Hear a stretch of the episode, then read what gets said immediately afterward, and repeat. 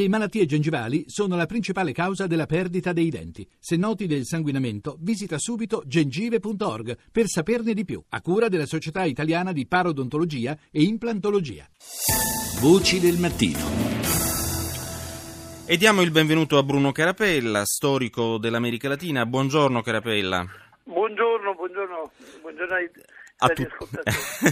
Carapella, il Venezuela sull'orlo di una crisi di nervi. Dopo aver ordinato lo stato d'emergenza, il presidente Nicolás Maduro ha avvertito che tutte le fabbriche che hanno interrotto la produzione saranno occupate dal popolo e i loro proprietari andranno in carcere. Nel suo discorso, trasmesso in radio e televisione, il presidente ha tuonato in particolare contro gli uomini d'affari, accusandoli di promuovere una guerra economica, e ha chiesto loro di smettere di piagnucolare per la mancanza dei dollari. In particolare Maduro si riferisce a 4 stabilimenti della Cerveceria Polar, tra le principali fabbriche di birra del Venezuela, che una ventina di giorni fa ha fermato la propria produzione. Ma insomma non c'è dubbio che il paese stia vivendo una fase economica e politica difficilissima, tra razioni. Che succede insomma? Siamo oltre l'orlo del baratro, evidentemente, in una situazione molto complessa e difficilissima dal punto di vista economico, perché ovviamente la prima risorsa economica del Venezuela, che è il petrolio,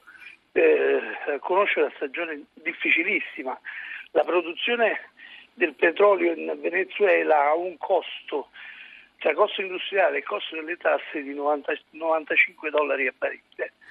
Il prezzo del greggio attualmente viaggia intorno ai $46-48, il che significa che la principale risorsa su cui è stata costruita l'economia di Chavez e poi di Maduro è una risorsa che oggi determina perdite dirette sul bilancio statale. Al contrario di altri paesi produttori, ovviamente il Venezuela ha disperso le sue riserve in dollari e oggi si trova con una restrizione valutaria e con una difficoltà e una recessione economica devastante. Ecco, però Carapella, il razionamento è stato già avviato da gennaio, ma non soltanto di cibo, assistenza medica, carburante, la settimana lavorativa ridotta a 2 giorni a settimana. L'opposizione ha raccolto già più di 1,5 milioni di firme in una petizione per chiedere appunto. Firme, ecco, come può giungere a una sezione di questo tipo uno dei paesi più ricchi di petrolio al mondo? Cioè, perché effettivamente il Venezuela naviga su un mare di petrolio.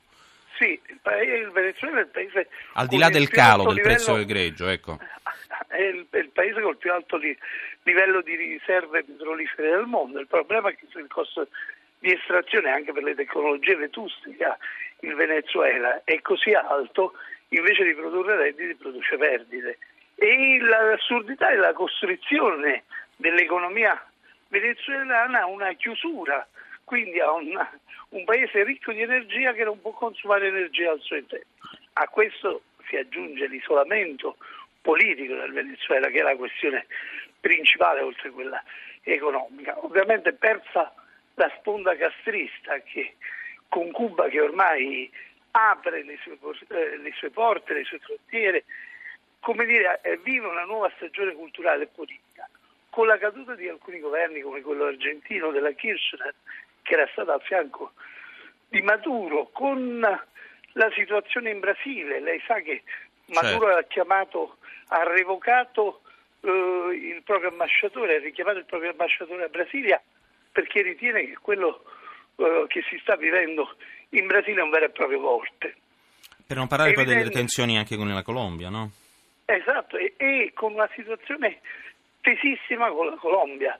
Una situazione da conflitto ormai, con la Colombia che ovviamente di Uribe, che cerca anche di sfogare alcune difficoltà interne su un nemico esterno, come sempre si fa, e quindi non si fa scudo di mostrare i muscoli nei confronti del Venezuela. Quindi la situazione del Venezuela è difficile dal punto di vista economico, è molto complessa dal punto di vista politico. Sia interno che internazionale, diciamo così. Sia interno che internazionale. Tutti quanti aspettiamo questa missione di Gallagher Il 24 maggio, lo ricordiamo per chi si mettesse in ascolto in questo momento, il Monsignor Paul Gallagher, segretario per i rapporti con gli Stati del Vaticano, si recherà proprio a Caracas per quella che è giudicata comunque un'impresa negoziale assai complessa, perché comunque, bisogna sottolineare, il Consiglio Nazionale Elettorale, facevamo riferimento all'1,8 milioni di firme di una petizione appunto raccolte per chiedere le dimissioni di Maduro, ecco, il Consiglio Nazionale Elettorale si è comunque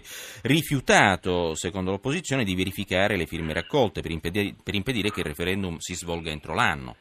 Assolutamente, e se il referendum non si svolge entro l'anno passano i 2 anni e mezzo delle elezioni, e quindi bisogna aspettare che o Maduro si dimetta o si arrivi alla fine della durata del mandato, quindi fra altri 2 anni e mezzo. La situazione è molto tesa sia internamente che esternamente, e ovviamente la situazione di sofferenza della popolazione, io ho sentito amici a Caracas, Marichévo, è molto molto molto più complessa e difficile ogni giorno. Grazie a Bruno Carapella, esperto di America Latina, grazie.